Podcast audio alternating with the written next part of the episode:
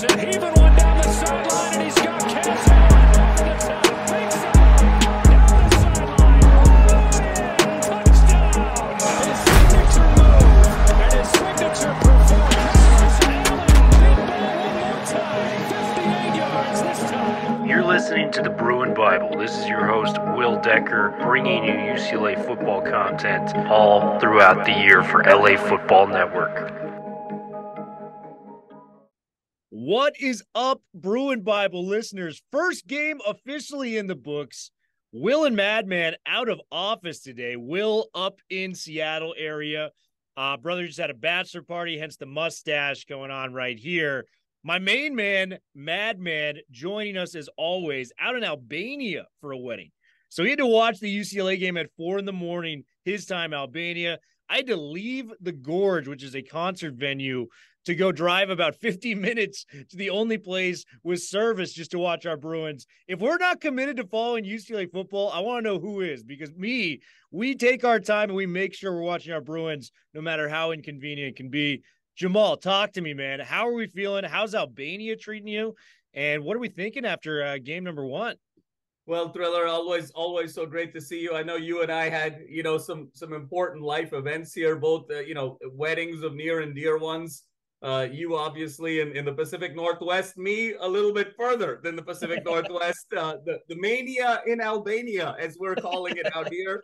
And, uh, but uh, being out here to watch this team, I, you know, Thriller, I'm reminded of the famous scene in Jerry Maguire when Bob Sugar is talking to one of the players that he's trying to recruit away from Tom Cruise. And he says, I do it all for you, you know, in terms of trying to show his commitment. That's how I feel uh, thriller you and I are for UCLA football. We are the Bob Sugars of UCLA football uh, for for our viewers, our loyal listeners, and our fans. And so, really excited to get into it with with you, brother. So much to unpack here. I, I think So there's much. sort of the good, the bad, and the ugly. Uh, the good, of course, with the victory, but uh, lots to to unfold beyond that. Lots to talk about. And we're going to dive all into it, Bruin fans. But we got to start with the most hot topic, the hot button topic among UCLA football. Ethan Garbers was named QB1. And, you know, before the Coastal game, after what I saw in spring, and granted, we weren't able to see what was going on in fall, I thought it was a reasonable, you know, pick because Coastal was coming back, bringing a lot of experience back. You know, Grayson McCall, Sam Pinckney, they had their weapons out there. They were ready to go. So I thought, you know what? Freshman might be too big of a situation for Dante for his first career start. I don't mind going to the veteran. Had played in some big games. And Madman, I mean, the start of the game, we talk about seven plays, 78 yard drive, leads to a 21 yard touchdown to Carsen Ryan. We're rolling at that point. We get the stop on the other end. We're bringing them back down the field. This one's a 12 play, 72 yard drive. So clearly moving the football at will. And then you could just see everything unravel with that interception that was targeted for Cam Brown in the middle of the end zone, interception in the end zone. And you could just see the confidence kind of fall off there for our guy, Ethan Garbers. And it was a tough situation to watch because, man, if we score that touchdown there, I think 14 nothing, it could be a whole different alternative, you know, with what we were thinking about Garbers, how we're speaking about it today it really came down to a lot of decisions and some decisions, you know, I think we're Chip Kelly defenders. What were what was your opinion when the second half comes around? And we're gonna get to our guy Dante in a second because he deserves all the love and praise that is out there for him. But what was your your like your opinion on what Chip's decision was with the starting quarterback battle and bringing Garbers back out there in the second half, not for one, but two drives after what Dante had done? Yeah, well, you know, and I think this is sort of where the conversation has to begin. You you broke it down so well. I know you were leaning Garbers right at the end of fall ball. I was leaning a little bit more, and and you know, so but we both acknowledged it was going to be such a close race, and you know, you couldn't really go wrong either way. But if you recall, Will, I think it unfolded as we expected in a sense, because what did we take away from the fall was that Garbers has a greater understanding of the playbook in a scripted environment.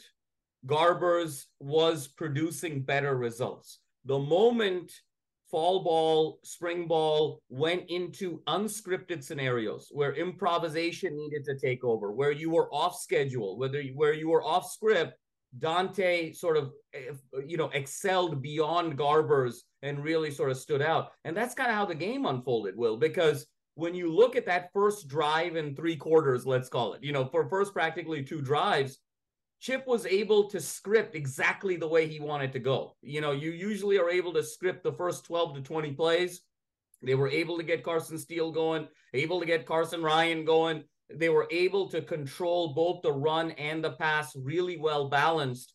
The moment Garbers then threw that interception, the game became off schedule because what happened there was, especially with that second drive, UCLA used up so much clock to then come up empty and now, with this new rule where the clock continues to run even after a first down, it shortens the game. And so, in a lot of ways, that interception was the best case scenario for Coastal Carolina because not only did UCLA chew up a lot of clock and shorten the game, they came away with no points. So, immediately it put Coastal back in a position of advantage to really capitalize moving forward. You could sense their sort of momentum shifted. They started moving the ball. It created more pressure situations. And then Garber started pressing and then came up empty on those two drives. Moore was spectacular at the end of the first half.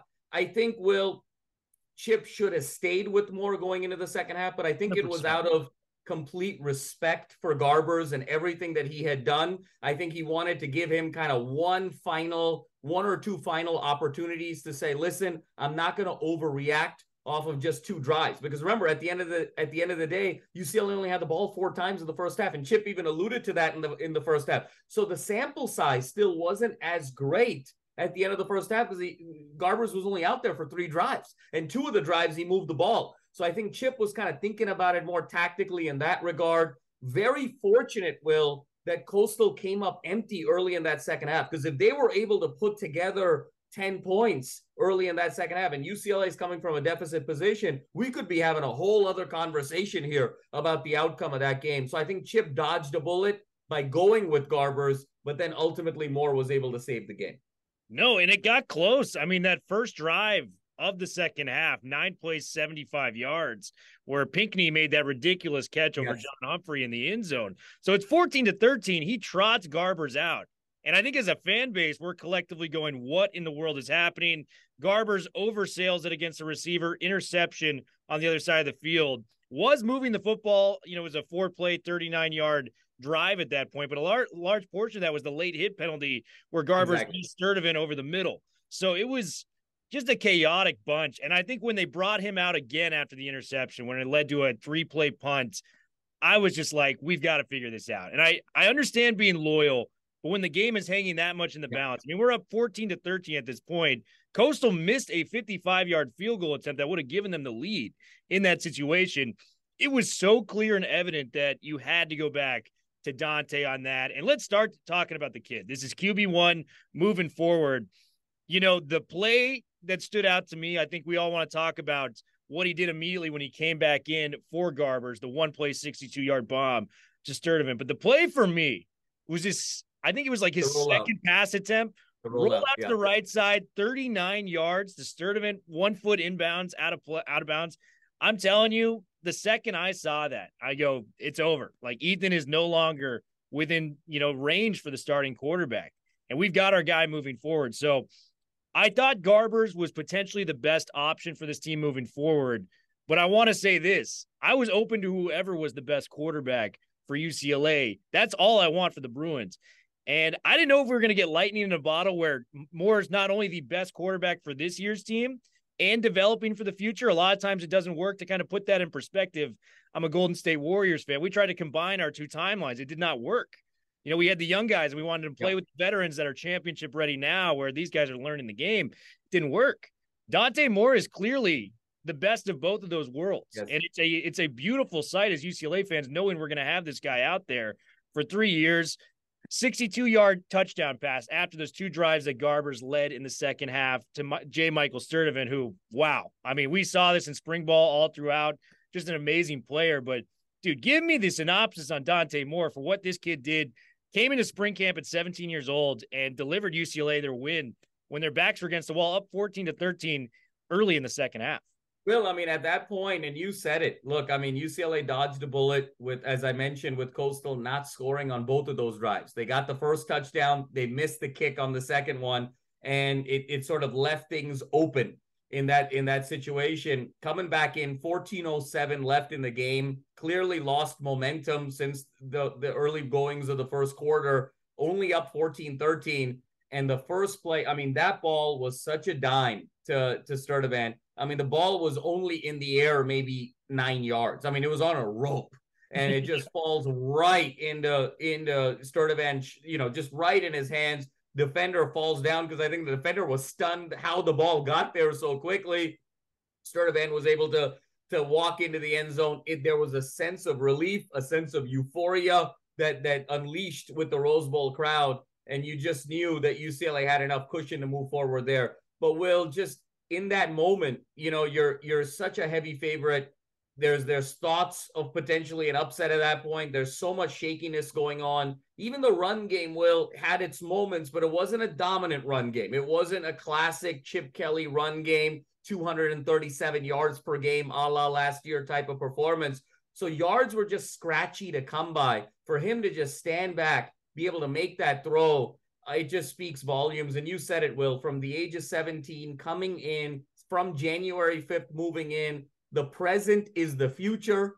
Dante's peak is Dante's inferno, is Dante's now. I mean, this is now Dante Moore's team. I think the, the quarterback controversy should be put to Oh. rest. If Collin Schlee wants to come and hand out some Gatorade to, to Dante Moore over the course of different drives to make sure that he's hydrated, I think he's got a great role on the team. Other than that, I think this quarterback conversation needs to be over. And moving forward, I think Bruin fans should be very excited about Dante Moore now in this quintet, in this sextuplet almost of quarterbacks in this conference, in, in what's going to be, I mean, a bonanza year in the Pac 12. bonanza. I mean, you look at some of the quarterbacks around the conference yesterday. Caleb Williams, five touchdowns. Penix Jr., Shedeur Sanders. I mean, coming out Sanders will. To all He's the Colorado doubters, man. Have arrived. You know, Yeah. we knew about the other names. We knew about Caleb and Bo and Penix Jr. and Rising. Obviously, Utah, what they did without Rising, without Impressive. TJ. Yeah, and now you bring in Shedeur with Dante. Oh my goodness, it, it's it's a tragedy that this conference is coming to a close because this is this could very well be the best conference in America this year. they're at the peak of their powers and they're folding with everyone split into different ways. It just it's sad how it ended. You know, I'm excited for the Big Ten, but you could also show some sadness to the way the Pac-12 folded as somebody from the West Coast. So Dante, just a special, special talent, man. Three of four on that first drive, 53 yards, a touchdown. And even the play where it was a dump off pass to Steele, he did something Yeah. so brilliant where he manipulated the defense with his eyes moving forward and then dumped it to him in the last. Just to have that sense of awareness in your first, you know, taste of college football, that just shows you the special talent and the promise that Dante Moore can bring. It was And- the eyes, it was the eyes, Will, and it was the hips. That's what is, I mean, he's taking advanced placement courses in eighth grade in terms of what he was doing. He was able to step up in the pocket with his hips when he felt the backside pressure, and then he leveled up his hips to make it look like he was going to either run in either direction to the left or to the right or throw it up the middle, and then manipulated his eyes because he knew the check down was there peripherally and dropped the ball in such a way where Steele's angle was already too much for the defender to overcome, and all Steele had to do was run straight line to the corner pylon for the touchdown. That was just so spectacular, and that was advanced placement quarterbacking by Dante Moore, even on that play. it was beautiful to watch, man. And it was something so evident just in his first inaugural start. And we mentioned UCLA badly needs to get some points going. This is first two drives of the second half, interception by Garber's punt. We get the ball back after the missed field goal. One play, 62 yards to Sturdivant. Just after that, I mean, you could just feel the weight lift off of UCLA's fans' shoulders. We got the momentum back a little bit.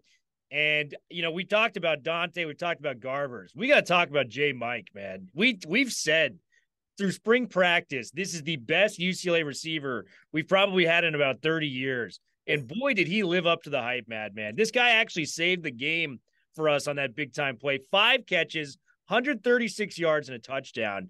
And I've always said this like he may not get that volume of catches like a Kyle Phillips did or a yep. Bobo did, but the yardage is going to be there because he is so damn explosive. The 39 yard catch over the like, you know, on the sideline. the, two, the, two, that the two plays that we mentioned, I mean, the 62 yard touchdown and then the rollout that we're talking about, that was 101 yards. That was 101 of the 136 was just those two catches. I mean, and it, it changed the whole complexion of the game. His size, his speed, and just his ability to get open is is nothing short of spectacular. He absolutely, in the words of Shaquille O'Neal, barbecue chickened the whole UCLA secondary all spring and all fall. So I'm so happy that there's someone on another uniform that's now incurring this wrath.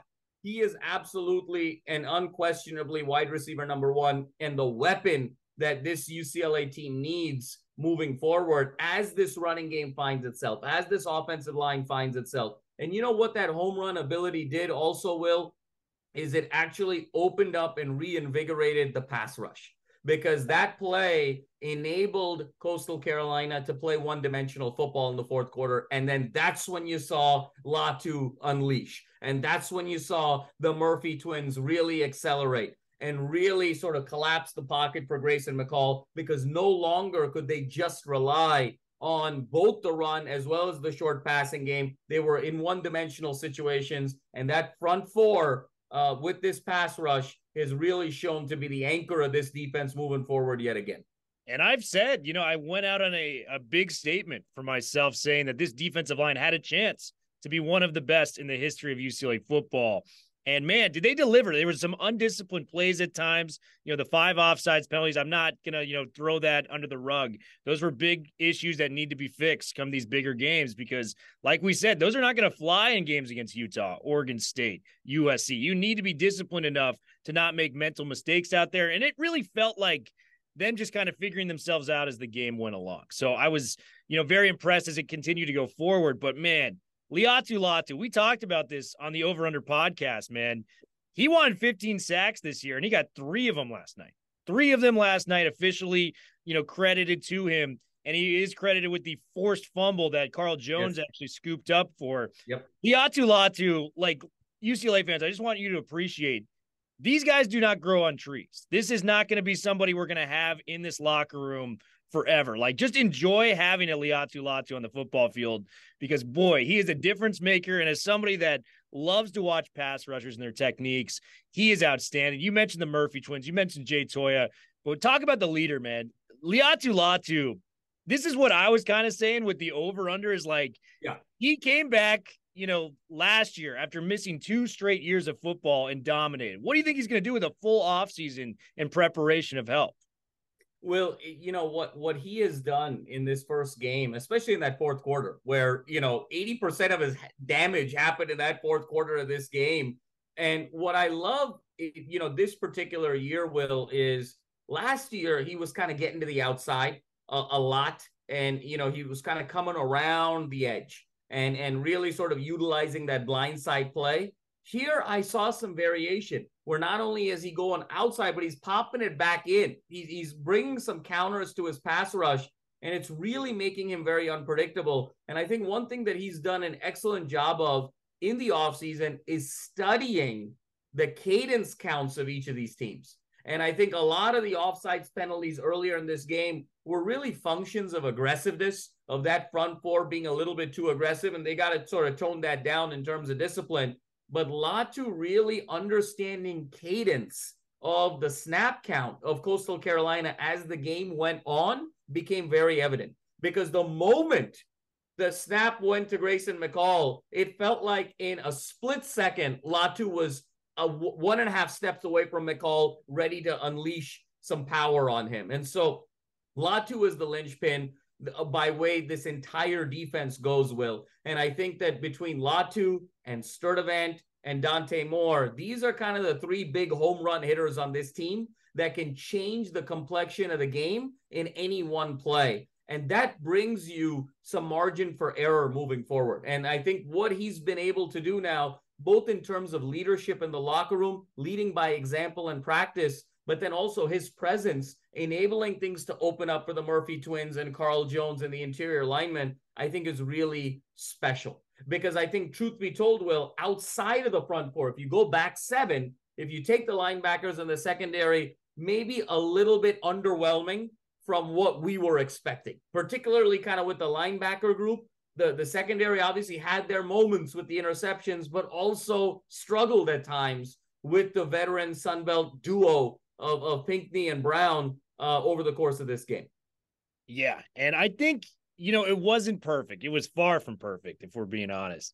But I think when you hold a quarterback of that caliber and Grayson yes. McCall to 13 points, and the Chanticleers with 13 points as a team, very, very successful. And yes, they got burned on a couple drives there. Secondary's got some work to do. But I think one of the bigger plays of the game was when the interception for John Humphreys came back. Humphrey. Humphrey, Humphrey, that one drive when Sam Pinckney, it seemed like he just had his number. It was like three straight plays.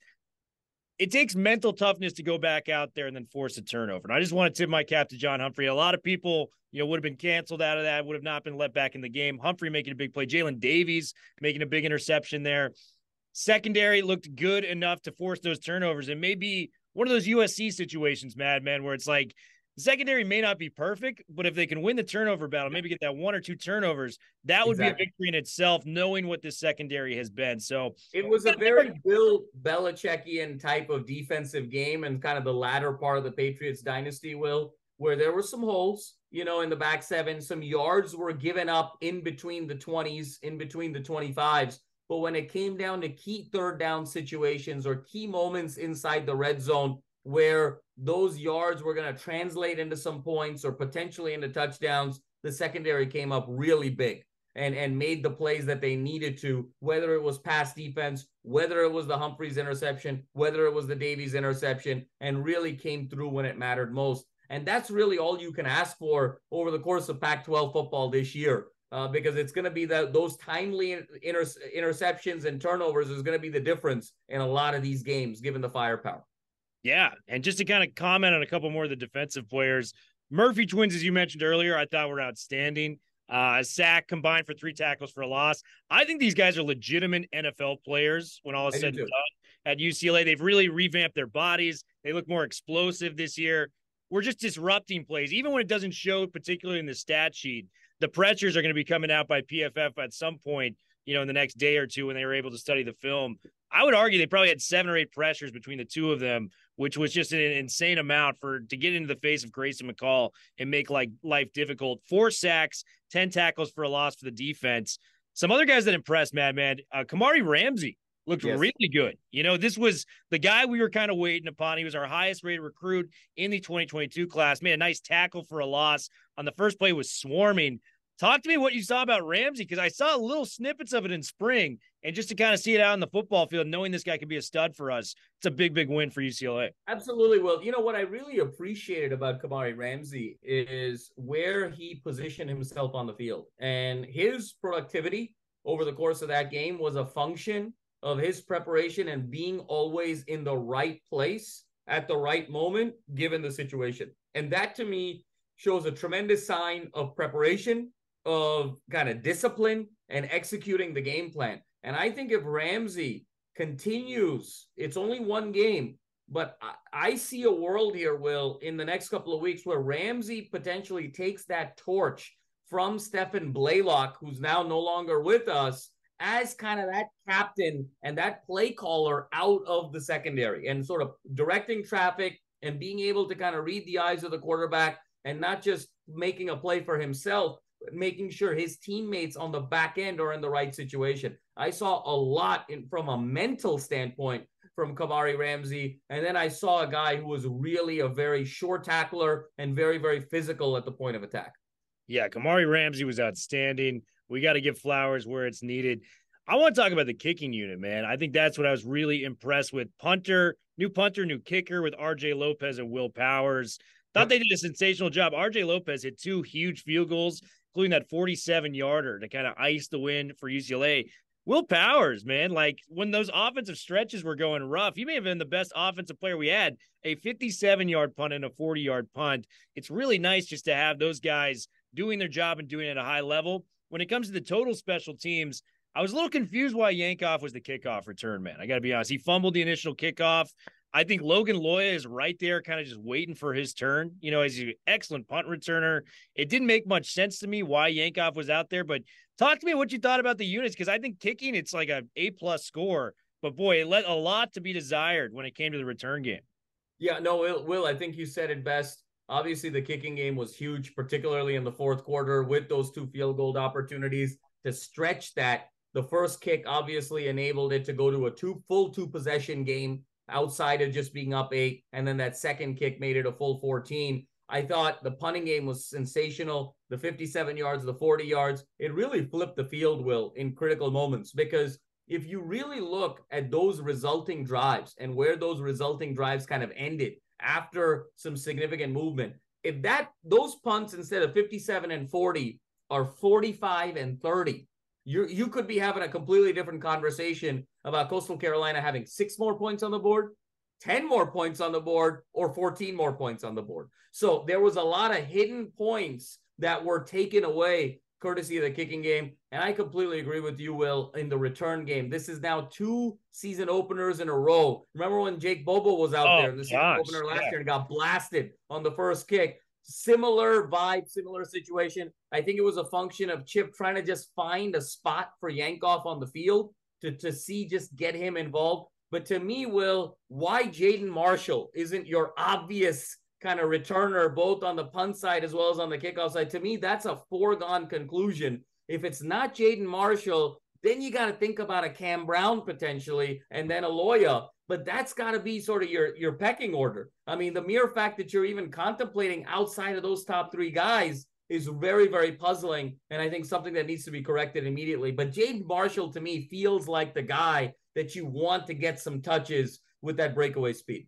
Yeah, Jaden Marshall looks like he would be the guy. He may still be in the doghouse after he fumbled the punt in the pit uh, bowl game last year. But Yeah. between Loya and Marshall, I just think those are such higher upgrades than the likes of what Yankoff can bring to a return, Yes. return game. I think Yankoff has a space as a running back on the field, but return game, I just don't see it. No. Chip, as much as we believe in Chip, I think this was a game that left us, you know, scratching our heads, Yeah. you know, a little bit with some of the decision making he had. Madman, uh, before we move on, I want to get three game balls that you choose for players uh, from this week's affair. Three guys that stood out to you. We've probably named them all already, but I want to see if you had to give out three game balls, who would they be to and why? So, Will, you know, it's hard to do this, Will, without having a game ball for Dante Moore. Uh, you know, I mean, first career start. I know I, you know, not to channel my inherent Captain Obvious, but uh, you know, sometimes you know the the obvious answer is the correct one. So, you know, Dante. to me, Dante Moore uh, obviously gets one game ball. I think the second game ball to me, Will, is you know, obviously you could go Sturdivant, you can go Latu, you know, both of those guys are the stars. I'm going to kind of split the game ball between the two of them there just because we expected this. And and you know, the the, the fact that they performed is so significant, but you and I both expected massive performances from these two guys, not just in the season opener but over the course of the season. So to see that validation I think for those players is really rewarding, but we expected it. I got to go back to a player you mentioned earlier, Will, as my third game ball, and that's Humphreys, because Ooh, I think he competed his tail off and to show the resilience after the mistake, come back and make uh, you know another terrific play. And I just think those battles that he had with Sturdivant over the course of camp, I think has gotten him so ready uh, to play such meaningful ball. We've talked about his his burst. We've talked about his deceptive speed. He's got very soft hands, and he he's just got a knack for the ball. And I really thought his play really, you know, sort of summarized the resilience and the grit that this team needed to get over the hump. Absolutely, man. And uh, you know, I'm really excited to see what we bring to the table against San Diego State. We'll have a game preview for that at some point this week, coming with myself, the Madman. Hopefully, we can get some SDSU beat writers, reporters, whatever it may be. So stay tuned for that. But any parting thoughts on game number one before we wrap up the first of our season three? We're on season three of covering UCLA, man. It doesn't feel like it's real, does it? It does. It doesn't feel like it's real, Will. It's it's it's an honor to be here with you in season three. I, I, you know, obviously there, there's a lot left to be desired. You you phrased that really well at the beginning, Will. But a win is a win, and I think at the end of the day, to be able to hold the the, the real positives that I think we take away is held the three-time reigning Sun Belt Conference Player of the Year to 13 points. The star of the defense picked up right where he left off right. from last year to this year with three sacks. You have your quarterback of the future. You have your star wide receiver of the present. And you're going to have a compelling running back battle moving forward. We haven't even talked about Harden and Steele, and I think we'll save that for for for our next episode. But I think there's a lot of nuance in how they played and some growth moving forward. And then you've got a linebacking crew and particularly a, a secondary that, although the secondary hasn't mastered the playbook, you've got guys that have dogs in them. They're tenacious. They're gonna make plays. So it wasn't uh, it wasn't the, a pretty work of art, but they have all of the ingredients where if they're growing in the right direction, this team is really going to put a jolt into this conference and be very much in the thick of the conference title race. So, mission accomplished, long way to go. Overall, I give it about a B. Uh, you know, overall in terms of performance, they didn't quite cover, but I think moving forward, all the building blocks are there to really make a beautiful house. Yeah, and it felt a lot like South Alabama last year, just a like a game where it didn't feel great, but you got the W. And, you know, after the South Alabama game, that's when we beat Washington. So keep exactly. the faith, folks. We've got a clear cut plan at quarterback now, which I think makes everybody's job easier on the offense. So it's going to be a lot more fun to watch. Madman, great to see you as always, man. Love covering the Bruins with you. Bruin Bible, we are officially out. Bruin Bible listeners, we've got a special sponsor uh, for today's episode. It is AG1. AG1 has been something that I've really enjoyed using in my spare time. 75 high quality vitamins, minerals, and whole source food nutrients in one scoop that you can use into your water. You stir it up. I use it before my workouts, before I start my day, and it has totally given me the energy I need to do the little things in life, like going to work, getting extra, you know, an extra boost, a second wind, if you will, for a workout. Before I play pickleball with my friends, just it puts you in a good spirit of mind and you know you're doing the healthiest possible thing by putting AG1 in your body. Make sure to check us out and get a special deal with the Bruin Bible. It's www.drinkag1.com slash Bruin Bible to get the special deal that we provide. Once again, www.drinkag1.com slash Bruin Bible to get that special deal. Now back to the Bruin Bible.